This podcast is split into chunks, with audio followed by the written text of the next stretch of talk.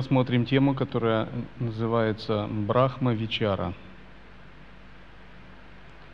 Брахма означает абсолют. Вичара означает исследование, проникновение. И прежде чем мы приступим к этой важной теме, я хотел бы порекомендовать вам зародить правильную мотивацию. Очень важно перед каждым слушанием учения зарождать такую правильную мотивацию. Правильная мотивация это означает, мы пытаемся открыться учению, и у нас есть определенный интерес, мотив, и для нас это очень важно. Например, мотивация с помощью учения мы стремимся устранить невидение, обрести джняну, познание Абсолюта, избавиться от страданий, достичь освобождения, просветления. То есть, когда мы слушаем учение и отдаем себе отчет, что учение для нас, его практика – это самое главное в жизни, это называется правильная мотивация. К таким вещам, как Бог, джняна, познание Абсолюта, вера, преданность, самоотдача. Всегда нужно как бы особый настрой, чтобы зарождать такую правильную мотивацию. И вначале также можно поговорить о некоторых принципах, относящихся к яме и нияме, первым ступеням йоги, которые необходимо знать, прежде чем мы слушаем учение.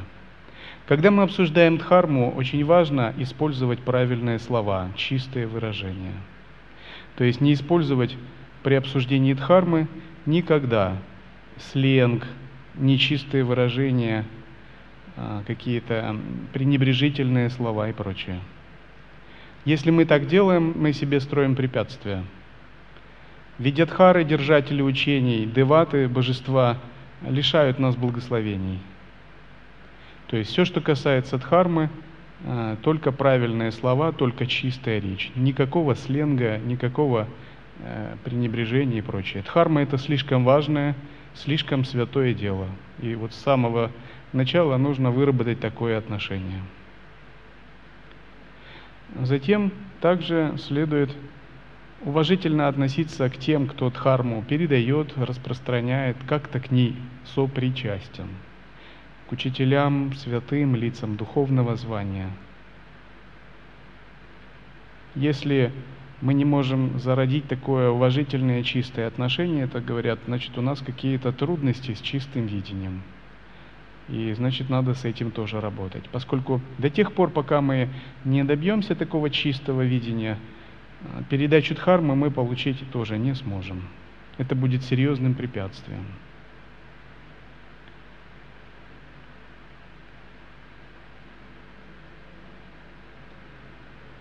И следующий принцип, когда мы воспринимаем дхарму, следует также уважительно относиться к женщинам.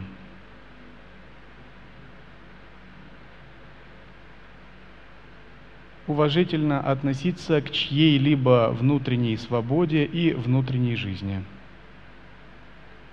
Стараться не вмешиваться в чью-либо внутреннюю жизнь или в чью-либо внутреннюю свободу не обсуждать их, тем более какими-то неправильными словами. Это такая банальная этика дхармы.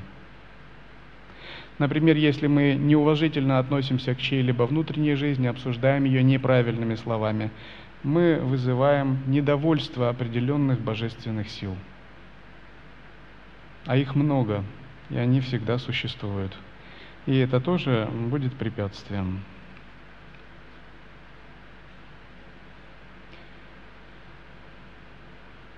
Например, был такой случай, когда один человек, это мирской человек совершенно, он дразнил другого человека еще в детстве, в юности, может быть. Когда он дразнил, он использовал такие совершенно некорректные выражения. Эти некорректные выражения касались его матери. А тот человек, которого он дразнил, обладал некими способностями, ну, некой духовной силой. И прошел месяц после того, как он так использовал такие выражения, и у него умерла мать. Это наказание, пример наказания божественных существ. Это действительно такая скрытая сторона дхармы, о которой ну, знает настоящее практикующее. Ко всем вещам, связанным с учением, с богами, деватами, передачей, надо подходить очень аккуратно. И дхарма, особенно тантрическая дхарма, дает нам возможность очень высоко взлететь, высоко продвинуться. Но также, если мы совершаем какие-то ошибки, мы можем получить очень сильный кармический результат, буквально наказание от божественных существ. Также важно научиться сантоше, самодостаточности. Самодостаточность означает, что мы прежде всего ищем опору внутри своего «я». Мы никогда не пытаемся искать источник наших проблем в других людях и в чем-либо вообще. Мы все умеем решать на уровне собственного «я» и на уровне собственного сознания.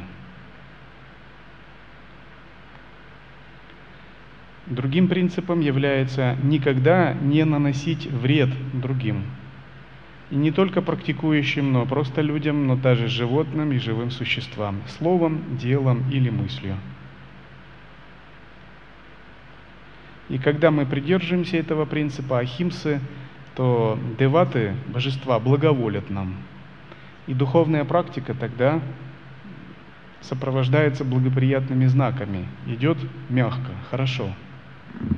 Если же у нас есть тенденция причинять вред – из-за гордости, зависти, э, собственной дурной кармы, то даже занимаясь духовной практикой, мы получаем различные трудности, страдания, болезни, препятствия.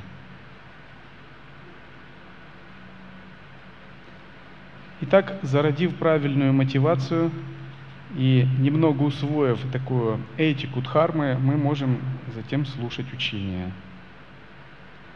Один человек как-то известный ученый, встретившись с монахом, спросил, ну а что ваше учение Адвайта Веданта скажет вот по поводу моей жизни? Могли бы вы так мне сказать в двух словах?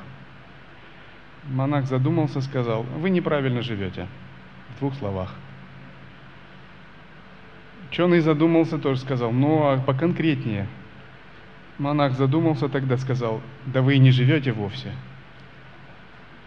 Это еще больше ученого смутило. Он сказал, ну а поточнее, в чем сущность этого? Монах сказал, дело в том, что вы – это не вы. И тогда ученый полностью опустил руки. Дело в том, что Адвайта Веданта очень парадоксальна. И вот так в двух словах ее изложить можно только тому, кто обладает определенной готовностью –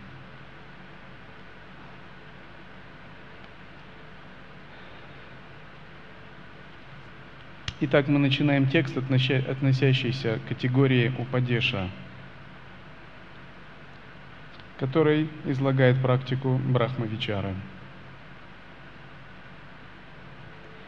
Авадхута сказал, «Теперь поведаю преданному ученику, тому, кто дорог мне, как возлюбленный сын, кто наделен верой, праведным поведением, приятной речью, кто стремится к освобождению и почитает святых, тому, кто свободен от гордыни и является другом всем существам. О великой, непревзойденной, сияющей славой, великолепием Брахма Вичаре, царице всех йогических садхан, царице всех учений, сути всего ведического тантрического и любого знания. Это сущность знания всех школ Веданты, Мимансы, Ньяи, Санхи, йоги, Вайшешики, а также буддизма и джайнизма. Это великий прямой запредельный путь древних ситхов, аватхутов, риши и богов. Это квинтэссенция всего ведантического, шиваитского, вайшнавского, шактистского знания и всех иных путей, существующих в этом мире. Сущность учения лай-йоги заключается в том, чтобы непрерывно медитировать на Бога, думать о Боге. Джняни – это тот, кто все время думает о Боге. Ходит ли он, разговаривает, стоит, ест или спит, он думает только о Боге. Его периферийная часть сознания может думать о чем-то другом, но его главное, сущностное сознание всегда направлено только на Бога. Здесь следует прояснить особенности учения лай-йоги и ее отличие от других традиций, таких как бхакти-йога. Что такое Бог в учении лай-йоги? Что значит думать о Боге? Когда мы используем термин «Бог», мы имеем в виду парабрахман, абсолют. Это то, что не имеет границ, апаричинно. То, что вне досягаемости речи и ума, авангмагногачара. Это неизменное естественное осознавание, авикария – это осознавание нерушимо, неразрушимо, не подвержено никакому влиянию. Авинаши. Это непрерывное, неделимое, нераздельное сознание. Это недифференцированный, неопределимый абсолют, который проявляется как наше естественное состояние. Авьякрита. Он неописуем, поэтому его зовут Авьяпадеша. Он неистощим, не уменьшается, не изменяется, поэтому его называют Авьяя. Его невозможно чем-либо измерить. Его поэтому называют Агатха. Он не может быть чем-либо охвачен, ограничен. Поэтому его зовут Аграхья. У него нет качеств. Он Агуна. Он один без второго. Его зовут Адвития. Один без второго означает, что согласно философии Адвайты есть только Брахман. Допустим, согласно философии Вишишта Адвайты дуализма есть абсолют, а есть его отдельные энергии. есть Бог, а есть душа, джива. Но согласно философии Адвайты в трактовке Риши Васиштхи, Дататреи, Шанкары есть только абсолют. Эта точка зрения считается самой запредельной и самой наивысшей. Мы не отвергаем другие точки зрения. Мы просто говорим, что все другие точки зрения как бы возможны лишь только тогда, когда есть еще тонкая неуловимая двойственность. Когда есть еще тот, кому эти точки зрения надо выражать и кто может увидеть разделение – но когда последний оплот двойственности преодолен, эти другие точки зрения исчезают.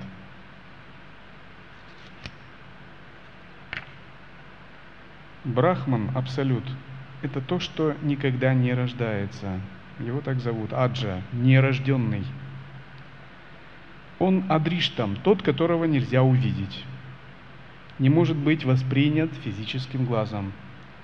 Он является поддержкой, основанием для всего – Поэтому его имя Адхара. Например, когда мы видим что-либо, то Адхарой зрения является тончайшее осознавание, а тончайшим опорой для тончайшего осознавания является сам Абсолют.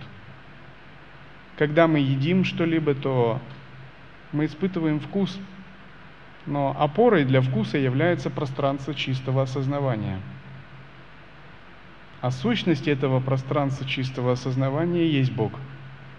Когда мы гневаемся на что-либо, то опорой для гнева является тоже пространство чистого осознавания.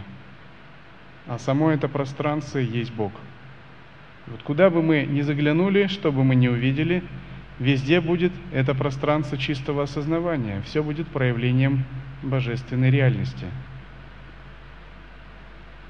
Его зовут Адхиштхана, фон всего, поддержка, вместилище всего, то есть основание и субстрат всего.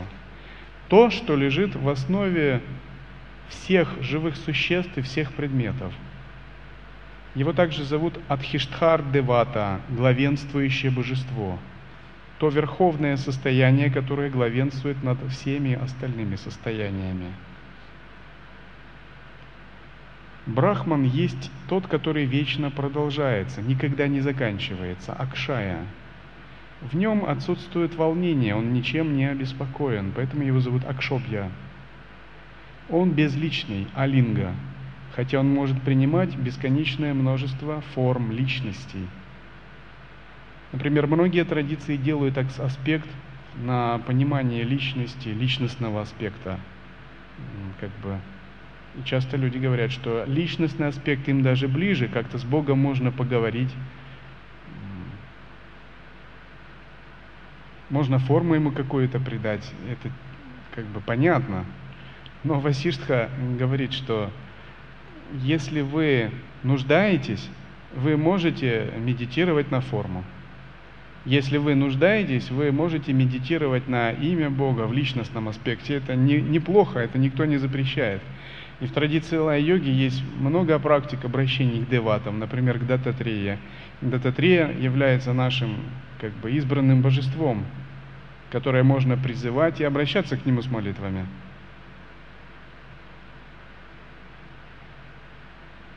Но сущность находится за пределами имени и формы.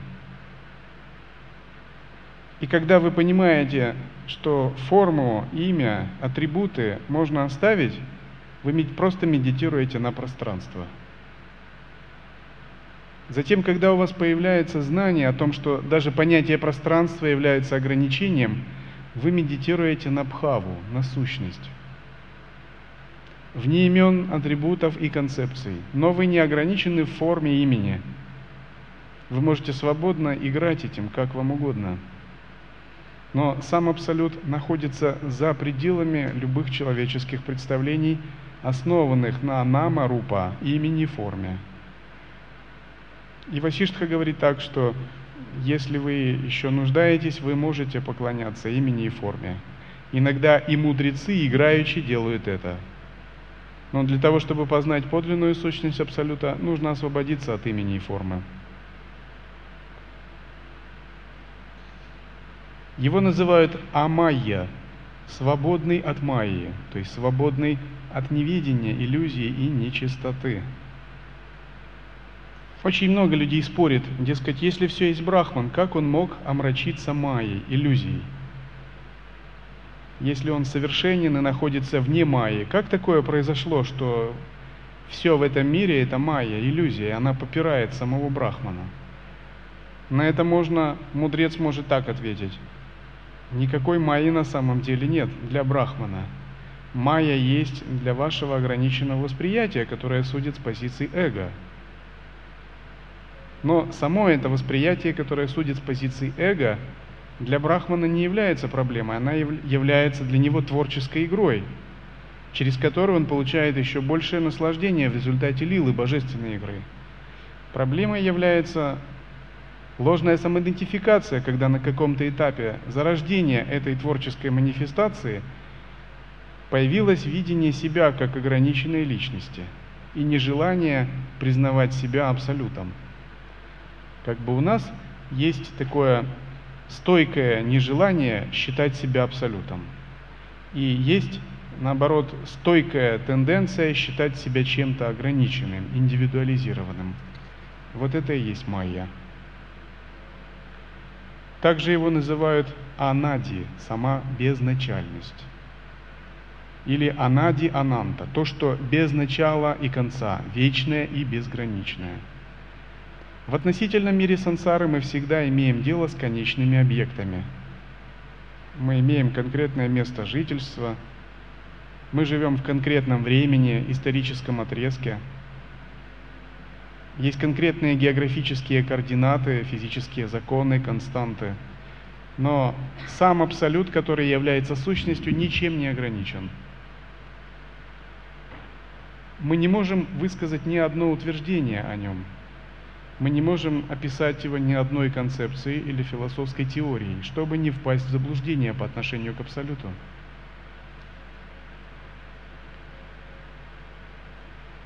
Его также называют ананда, блаженство, счастье, радость. Или ананда кхана, масса блаженства. Ананда майя, полный блаженства. И ананда пада, блаженное место пребывания – Бог есть Ананда Сагара, океан блаженства. Обычно блаженство в нашем человеческом мире связывается с чем-то, с мирскими желаниями, с удовольствиями, с достижением цели. Однако джняни, переживающий Брахмана в своем собственном сознании, не нуждается во внешних источниках для испытания блаженства – он сам просто переполнен величайшим экстазом и блаженством. Он является воплощением этого блаженства. Следует понять, что все желания, которые мы стремимся удовлетворить, есть в Абсолюте. И когда мы начнем приближаться к абсолютному переживанию, наше блаженство начинает нарастать. Когда наши умы запутаны, сильно запутаны, у нас есть страдания, и мы не чувствуем большого блаженства. Есть страдания от ума, есть страдания от тела, от других живых существ. Но сущность всех этих страданий, корень одна. Мы запутаны, и мы не распознаем во всем этом блаженство Абсолюта. Иногда, когда человек ко мне приходит и говорит, вот такая-то проблема и такая-то проблема, и его ум обеспокоен этим, я говорю, на самом деле никаких проблем нет, кроме одной. И он спрашивает, ну какой же? Может, мы сейчас эту решим проблему? Я говорю, ты просто не находишься в экстазе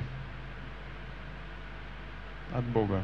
Вот это проблема. У тебя просто нет экстаза. Если у тебя есть переживание блаженства, божественного блаженства, все остальные проблемы не существуют. Все эти проблемы – это следствие неведения. И видение заставляет нас отпасть от божественного блаженства.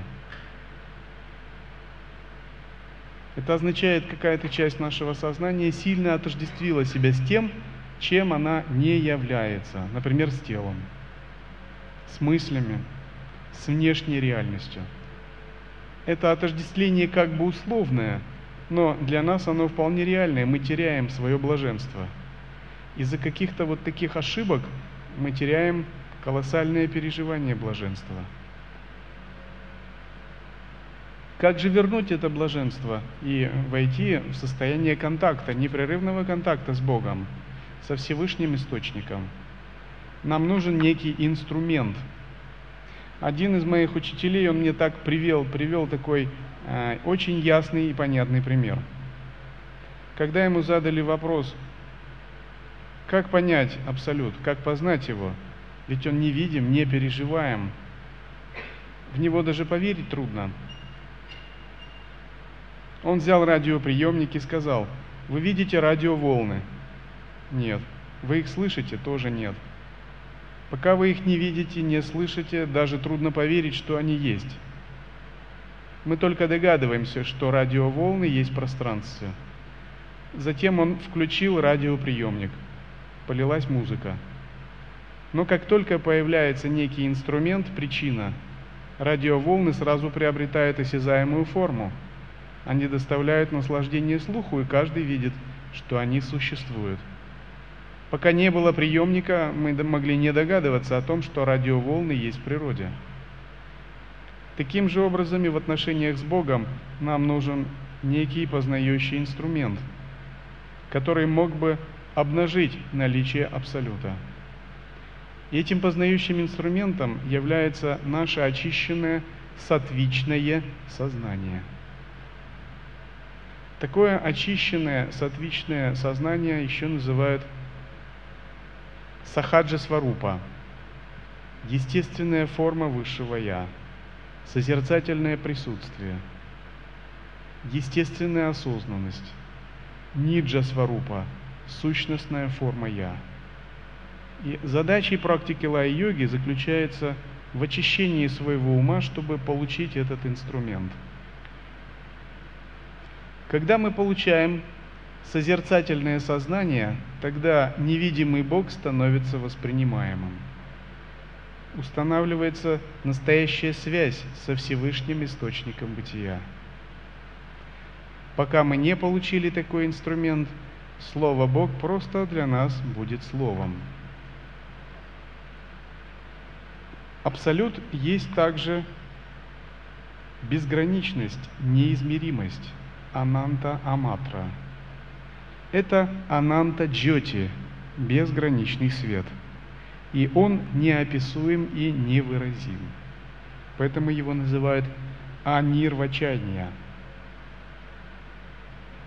Бог внутри нас это всегда управляющий, внутренний управляющий, антарьямана – когда мы делаем что-либо, прежде чем возникнет мотив, позыв к действию и импульс, внутри нас есть некий проблеск осознавания, некая вспышка. Допустим, мы хотим сказать что-либо, сделать, встать или пойти. И вот когда мы хотим это сделать, кто в нас это делает? Вот прежде чем рука пошла вперед, прежде чем язык начал озвучивать речь, есть некий импульс – некая пульсация. Она называется спанда. И эта пульсация возникает в сознании. А затем уже идет команда от мозга к мышцам, нервам. Но прежде чем возникла эта пульсация, откуда возникла эта пульсация? Кто является управителем, командиром всего этого процесса, оператором? Прежде чем появилась эта пульсация, внутри нас есть тонкое осознавание. И в этом осознавании появился некий свет ясности, который начал производить эту пульсацию. И вот, вот этот свет ясности, который производит спанду, движущую активность, называется атма спхурана, сияние, свет высшего Я. Поэтому высшее Я и называют управляющий, тот, кто управляет всеми живыми существами внутри. Он управляет не прямо, а предоставляя живому существу свободу воли, свободу действовать. Поэтому говорят, он играет внутри тел всех живых существ. Антарьямин – это внутренний правитель, высшая сущность, которая находится в каждом творении – и управляет изнутри всеми творениями. Абсолют также называют тем, который никогда не заканчивается, кто безграничен, а апаричинно. Тот, который бестелесен, атану, и то, что нельзя никогда продумать до конца, атаркья. Это то, что вне досягаемости чувств от Индрия, то, что необычайно тонкое, ати сукшма, непроявленное и не поддающееся определению, аманаска, состояние вне ума. Итак, Брахма Вичара учит нас, как медитировать на Бога, как находиться постоянно в такой медитации –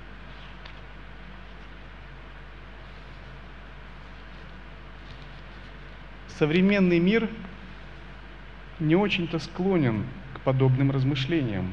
И даже если люди пытаются заниматься духовной практикой, у них слабая вера, очень много сомнений.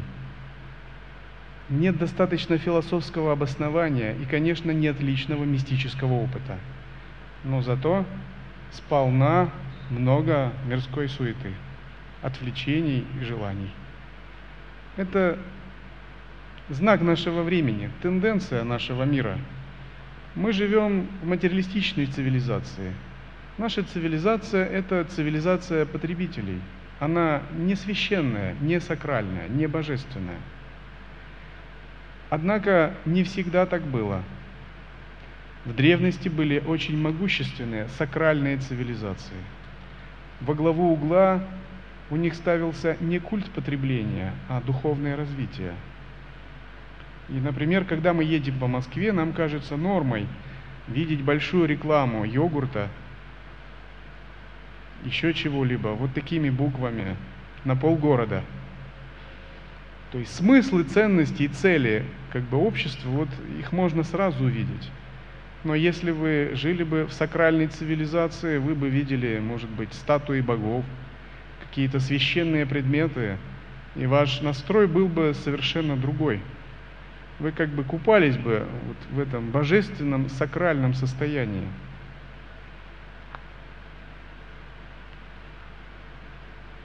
Для того, чтобы заниматься брахмавичарой, нам нужна вера. Однако сама по себе вера, она не возникает. Вера приходит постепенно, благодаря многократному слушанию учения, общению с духовными учителями и личному духовному опыту. Итак, Брахма Вичара Упадеши говорит, Раджа-йога, Бхакти-йога, Джняна-йога, Лая-йога, Мантра-йога, Саньяса-йога и все другие йоги стремятся лишь к познанию Брахмана, Всевышнего Источника – Творца и Владыки миров.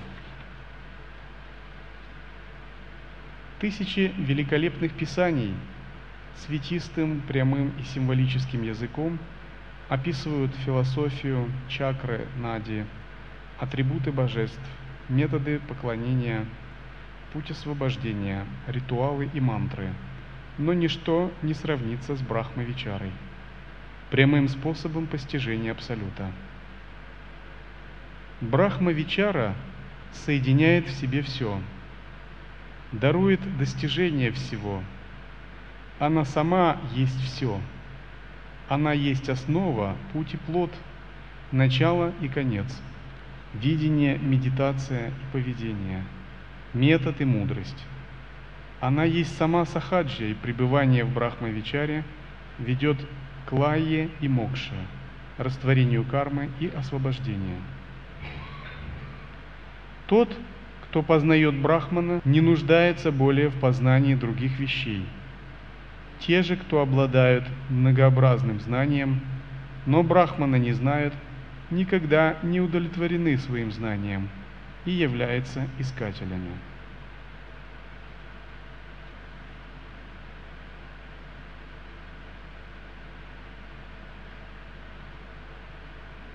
В начале познания Брахмана – приходит как результат философских размышлений. Базовыми предварительными практиками в Брахмавичаре являются аналитические медитации. Как правило, аналитические медитации выполняются на определенные изречения, взятые из Упанишат. Таких главных изречений четыре. Первое изречение – это «нети, нети». Это отрицательное, негативное изречение, которое переводится как «не то, не то». И вначале рекомендуется провести трехдневный ретрит по аналитической медитации над этой Махавакхией. Нети нети означает, что мы пытаемся проникнуть в сущность Брахмана с помощью анализа. Например, мы рассуждаем так. Если Брахман находится за пределами имени и формы, атрибутов, качеств и всего познаваемого, то этот объект, например, колокольчик, не является брахманом. Затем мы анализируем все видимые объекты, слышимые объекты, различные теоретические постулаты, философские концепции.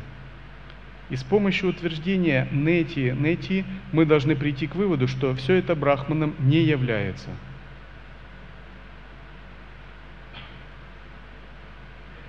Благодаря тому что мы приходим к такому выводу, мы обнаруживаем, что наш ум отбрасывается в неконцептуальное сверхтонкое ощущение. И это ощущение может быть ниточкой переходу к истинной медитации на Абсолют. Например, вы испытываете какое-то раздражение, а затем анализируете, думаете, это эмоция, это определенное качество, атрибут. Но Брахман за пределами атрибутов. Значит, это не заслуживает моего внимания. Это несущественно, этим можно пренебречь. Затем вы видите какой-то внешний объект, или вам говорят что-либо. Например, давай пойдем в кино. А вы думаете так, Брахман находится за пределами всего зримого, за пределами любых отношений. Следовательно, это не то, к чему нужно стремиться сознанием, это можно отбросить. Отбросить означает не просто банально отрицать на внешнем уровне. Это означает своим тонким осознаванием найти такую точку, которая не увлекается всеми атрибутами, именами и формами. Именно своим тонким осознаванием мы должны стремиться медитировать на Абсолют. И даже если наше грубое понятийное состояние ума или восприятия может контактировать с именем, формой, оперировать логическими концепциями, то наше тонкое осознавание должно безупречно следовать принципу нети и нети. Благодаря этому ваш ум становится очень устойчивым. Даже если вы увидите какого-то страшного демона в медитации или в сновидении, вы себе скажете, это то, что имеет имя и форму, это не заслуживает внимания. Следовательно, нет смысла на этом акцентироваться даже. Или вы увидите даже какое-то прекрасное божество, вы можете подумать, все равно Брахман за пределами как божественного, так и дьявольского, за пределами любой формы. И значит, мое осознавание должно быть обращено на более тонкое. Когда мы анализируем с помощью Махаваки, Нети, Нети все явления этого мира, мы приходим к такому выводу, что Брахман за пределами всего проявленного, что Брахман отделен от всей Вселенной, ничто в этой Вселенной не является Брахманом – Брахман – это сверхтончайшее осознавание за пределами логики, концепций, видимого, слышимого материального мира и также даже за пределами нашего познающего сознания, то есть «я». И если вы усердный искатель, рано или поздно вы придете к такому сверхтонкому состоянию, которое неописуемо, неопределимо и нигде не находится – но одновременно пронизывает все. Если вы это переживаете, значит вы достигли результата своего трехдневного ретрита по Махавакье Нети Нети.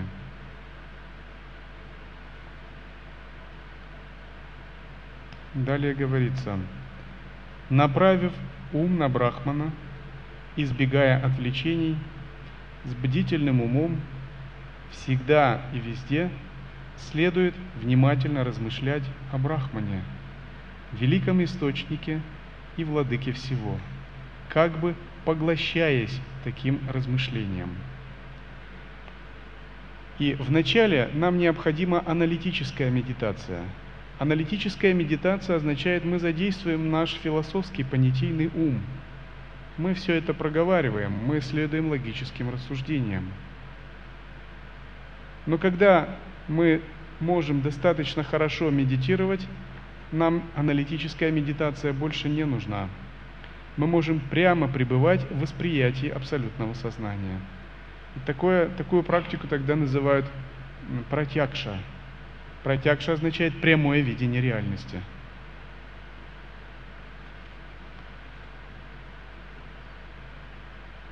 Вечный, всепроникающий, всеведущий, всенаполняющий, незапятнанный – полный блаженства, неделимый, тот, что вне времени, не рожден, не действует один без другого, так следует вновь и вновь размышлять о Брахмане. Стоишь ли ты, ходишь, бежишь, сидишь, говоришь, работаешь, пьешь или спишь, следует непрерывно сосредотачиваться на великом владыке, всеведущем, всенаполняющим, всепроникающим, вечным, всемогущим и полным блаженства. Если мы хотим утвердиться в созерцании и сделать такое созерцание естественным, то есть так созерцать, как созерцают мастера, нам надо этому серьезно учиться и сделать это как бы квинтэссенцией своей жизни. И вот когда мы прошли практику нети-нети и оставили привязанность к имени и форме, к элементам, те, элементам, телу, мыслям, мы можем перейти к следующей практике. Размышлять над следующим изречением. Оно звучит так. Брахман сад джагат митхя. Брахман реален, Вселенная нереальна. И медитировать на единого сверхтонкого Брахмана, а Вселенную считать иллюзией, подобной сну, нереальной. В этой практике, которую также рекомендуется проводить три дня в ретрите, в уединении, соблюдая молчание, где-то или в монастырских условиях, в дхарма-центре или где-то, если у вас есть возможность, в лесу, в горах, нужно глубоко погрузиться и размышлять над изречением Брахман Сад Джагат Митхья. Пусть йогин думает так. Это все иллюзия – все вокруг иллюзорно, подобно сну. Оно подобно призрачному замку в небе, миражу в пустыне, радуге в небе, фокусу мага. Все это лишь видимость и никогда не существовало. Только один брахман реален. Можно привести такой пример. Когда человек спит, например, вы спите, и вам снится город, и люди, которые его населяют, то Реален этот город во сне или нереален? Трудно сказать, да? Пока вы спите, он вроде бы для вас реален. И он вам кажется полностью реальностью. И вы действуете так, как бы вы действовали в настоящем городе. Но ведь этот город, он состоит из вашего ума. И ваш ум, и город, и все живые существа, которые в нем не отличаются – Выходит, вы видите не город и не существ, а видите свой ум, который, проецируя, разворачивает определенные энергии. И выходит так, как город, он совсем не реален. Никакой реальности в нем нет. Это нарисованный город, просто картинка вашего разума. Но как ум, он реален, как энергия вашего ума, как воображение ваше, это реально, это имеет место быть. И, допустим, если вы испытываете страдания в этом городе, и за вами кто-то гонится, или вы потеряли все деньги в этом городе и спрашиваете, как мне выбраться из этого города, то тот, кто пробужден, он не будет вам особо сочувствовать. И он не будет думать, давай я тебе дам денег, укажу дорогу. Он просто будет вам сочувствовать как спящему, но не как тому, кто реально пребывает в городе. Он скажет, друг, тебе просто надо проснуться, ничего этого нет, ты просто запутался, заблудился. Потому что человек запутался в своих грезах, в своем же уме, а не в городе. И ему не надо давать никакие деньги или указывать маршрут. Его надо пробудить. Подобным же образом мир является иллюзией, аналогичной тому городу из сна. Город, видимый во сне вместе с живыми существами, состоит из ума, Таким же образом и наш город, например, Москва, со всеми живыми существами из той же области. Это иллюзия нашего ума. Вот что говорит Веданта. Просто в материальном мире эта иллюзия действует сильнее, и сон этот крепче. Тем не менее, нам надо проснуться. И выполняя медитацию над этим изречением в течение трех дней нам следует очень глубоко задуматься над иллюзорностью мира.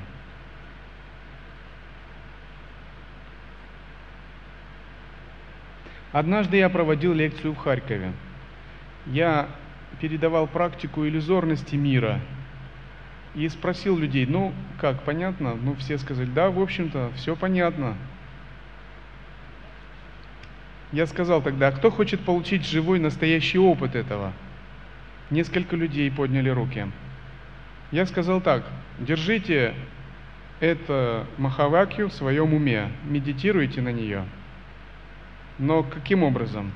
Прямо сейчас попробуйте все оставить и жить всю жизнь только медитируя на эту Махавакью. Идите куда хотите, делайте что хотите. Все оставьте. Вы, несомненно, достигнете реализации. Я практиковал таким образом. И вот прямо сейчас можете с лекции уйти, идти очень далеко, куда глаза глядят, и принимать все, что есть. Держа в уме только иллюзорность этого мира. Никто не смог. Но если у вас будет такой настрой во время этого ретрита, хотя бы три дня так делать, вы сможете очень глубоко устранить фундаментальное неведение. Если ты принимаешь иллюзорность этого мира, ты должен быть готов принять большую ответственность за такое видение.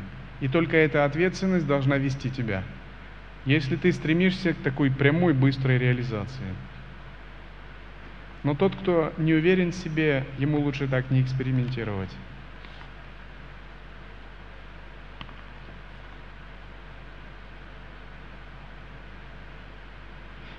Когда так, непрестанно размышляешь о Брахмане, силой вивеки развлечения, глубоко исследуя его природу, это именуют Брахма-Вичарой. Превосходная Брахма-Вичара – королева среди учений.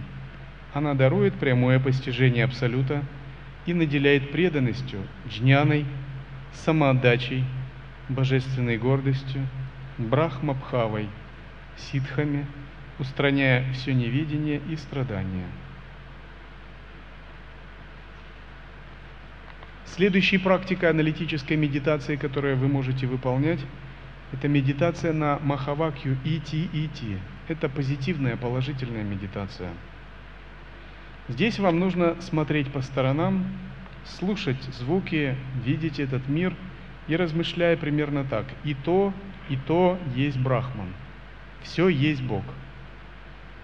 И Вселенная это Брахман, и пять элементов это Брахман, и ум, и Ахамкара, и память, и сознание, и тело это Брахман восприятие, желания и даже такие, как гнев и гордость, все это тоже брахман.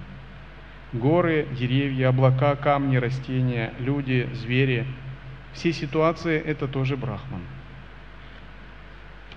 Выполняя подобную медитацию, следует заниматься практикой созерцания и интеграции, тренироваться во всеприятии.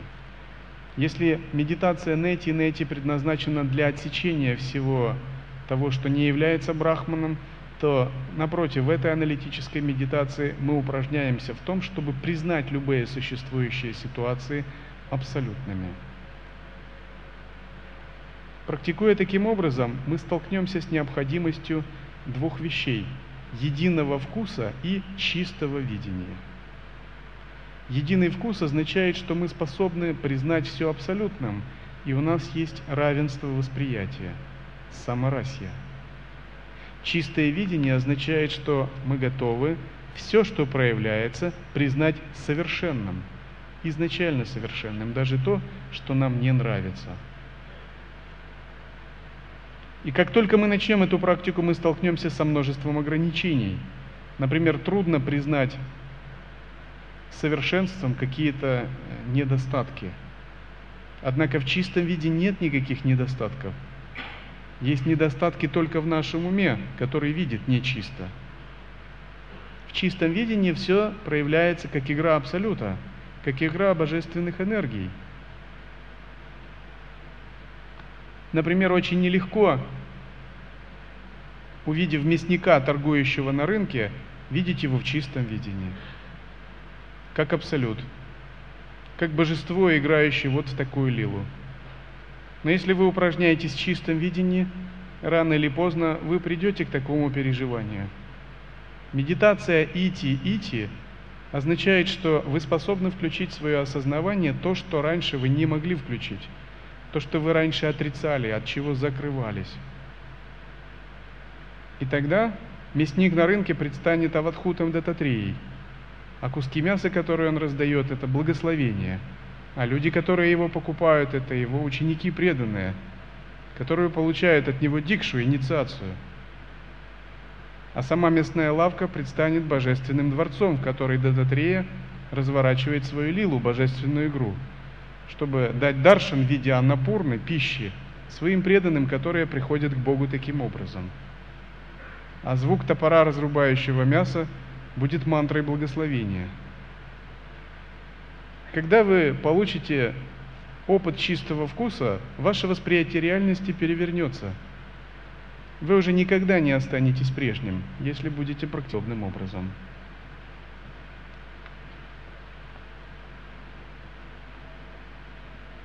Все, о чем бы йог не подумал, что бы он не увидел, не услышал, не потрогал, съел или выпил, он должен думать. И то, и то, все это есть единый Брахман. Кроме него нет ничего иного.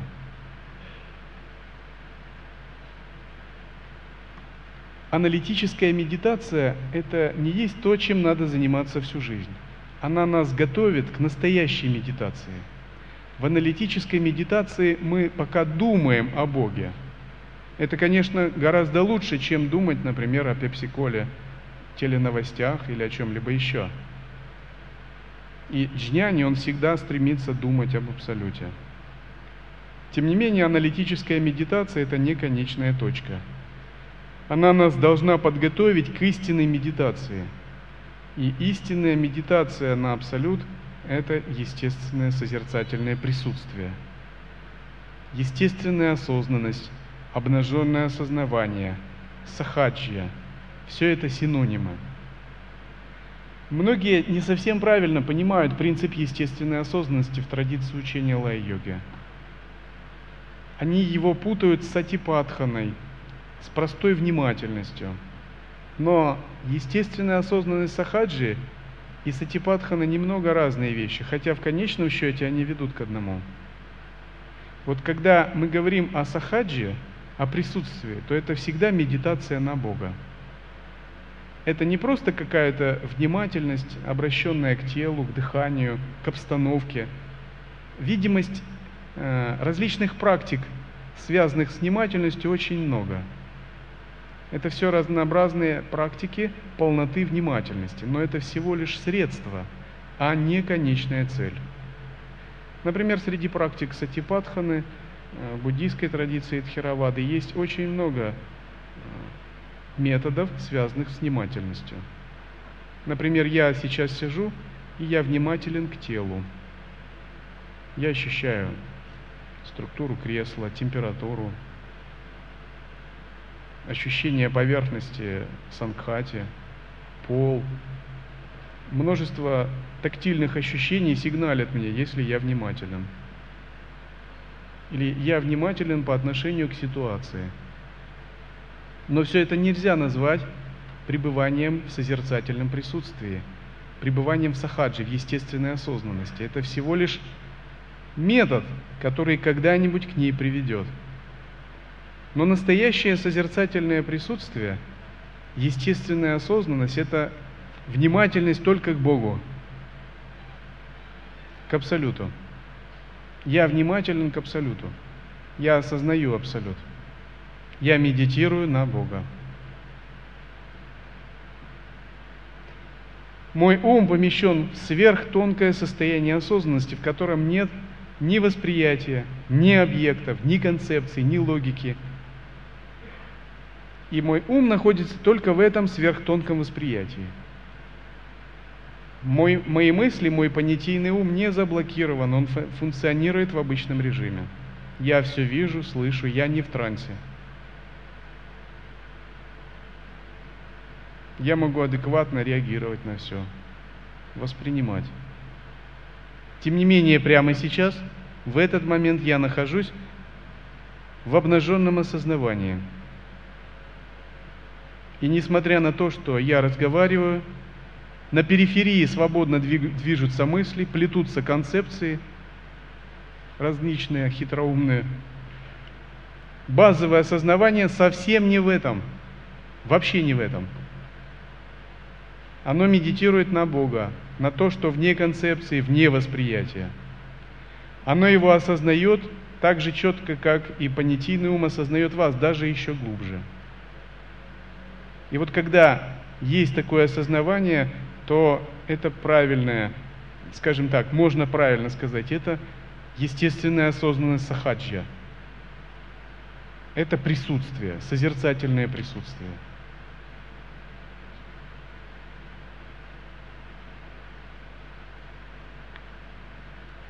Затем Аватхута сказал, «Внимательно слушай, о ученик, эти превосходные, непревзойденные наставления, которых не слышал никогда ранее. За предельную сущность всех учений вновь и вновь размышляй над их смыслом, и все тайны Брахмавичары откроются тебе». У Брахмавичары, как практики, как метода, есть свой антипод – то есть некая противоположная практика, это атмавичара. Атмавичара всегда ищет «я». И люди со склонностью к интроверсии, те, кто очень как бы любят быть озабоченными собой, размышлять о себе, думать о себе и так далее, им эта практика очень полезна. Брахмавичара, напротив, рекомендована тем, кто склонен к экстраверсии – кто склонен много придавать значение чему-то вне себя, думать о других и прочее. Обе эти практики великие. Эти практики следует уважать и почитать как величайшие. Это методы. Это сама Божественная Мать Ануграха, которая не зашла в виде методов. Атмавичара, Брахмавичара. То есть эти методы, как бы ее такие тела. Через них она дарует свой даршан если мы хотим получить благословение метода, нам надо учиться сливаться с методом, интегрироваться с ним так, чтобы э, наше сознание и метод стали одним.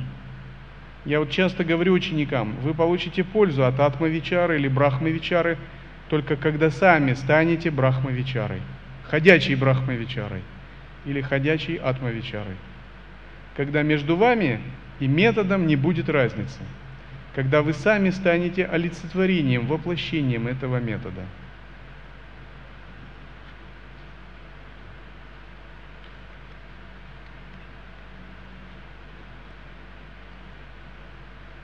И когда мы помедитировали на Махавакью Ити-Ити, то также рекомендуется выполнить трехдневную практику ретрита с соблюдением мауны, молчания, над Махавакией Сарвам Эва Брахман – все есть Брахман.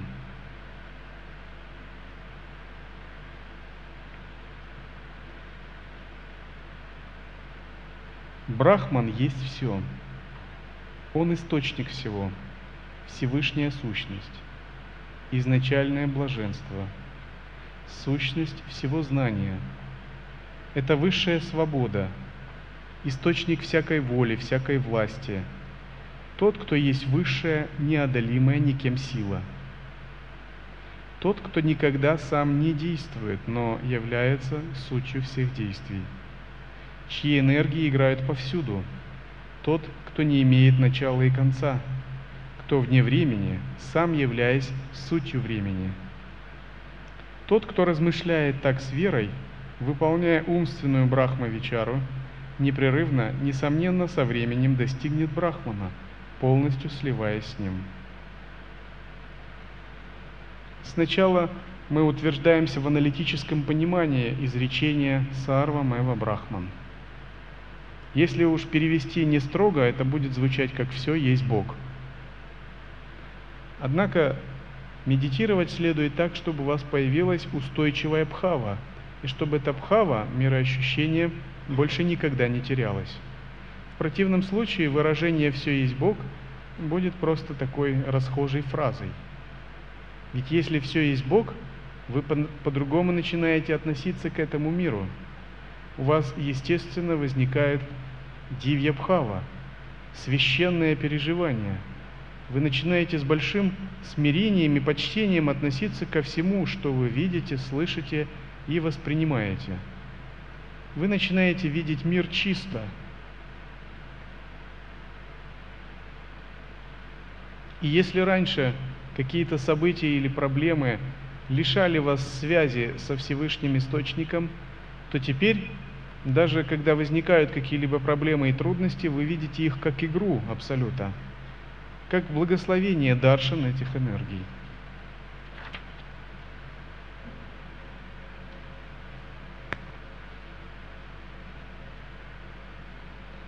Когда же вы прошли курс аналитической медитации, состоящий из трех-четырех трехдневных ретритов, считается, вы готовы к тому, чтобы созерцать за пределами концепции. Я рекомендую всем, кто серьезно подходит к практике созерцания, выполнить этот курс аналитических медитаций, чтобы затем перейти к неконцептуальному созерцанию – Хотя, конечно, есть отдельные уникальные люди, которые очень легко понимают принцип неконцептуальной осознанности и, может быть, не нуждаются в такой практике и могут сразу глубоко заниматься созерцанием. Хотя я таких еще не видел. И если у вас есть возможность, конечно, это выполнить такую садхану будет благоприятно. Но когда мы выполнили концептуальные аналитические медитации и утвердились в таком умственном понимании, нам надо сделать еще один шаг. Отбросить все концепции. Теперь, когда мы знаем путь, нам нет нужды больше э, перечитывать описание этого пути. Нам надо учиться созерцать за пределами мыслей и концепций. Для этого мы устанавливаем свое осознавание в той точке, где концепции не существует – и иногда люди, не совсем понимая, думают так, значит, я должен остановить ум, пребывать в безмыслии, унмане, я должен заблокировать мысли. Ответ будет нет, не так. Периферийным мыслям позволяется двигаться. Понятийному уму дозволяется оперировать логическими концепциями как угодно. Но сущностное осознавание должно пребывать в немыслях. Вот это ключевая точка.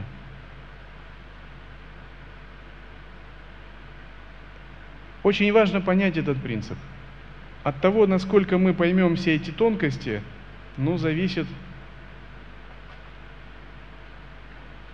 наша сансара и наша нирвана.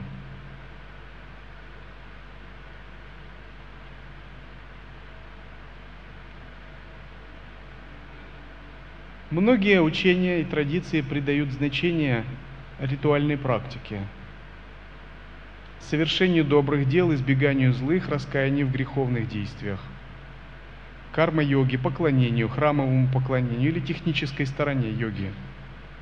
Особенность учения лая-йоги в том, что она придает значение другому, сверхтонкому осознаванию, созерцанию. С этого все начинается.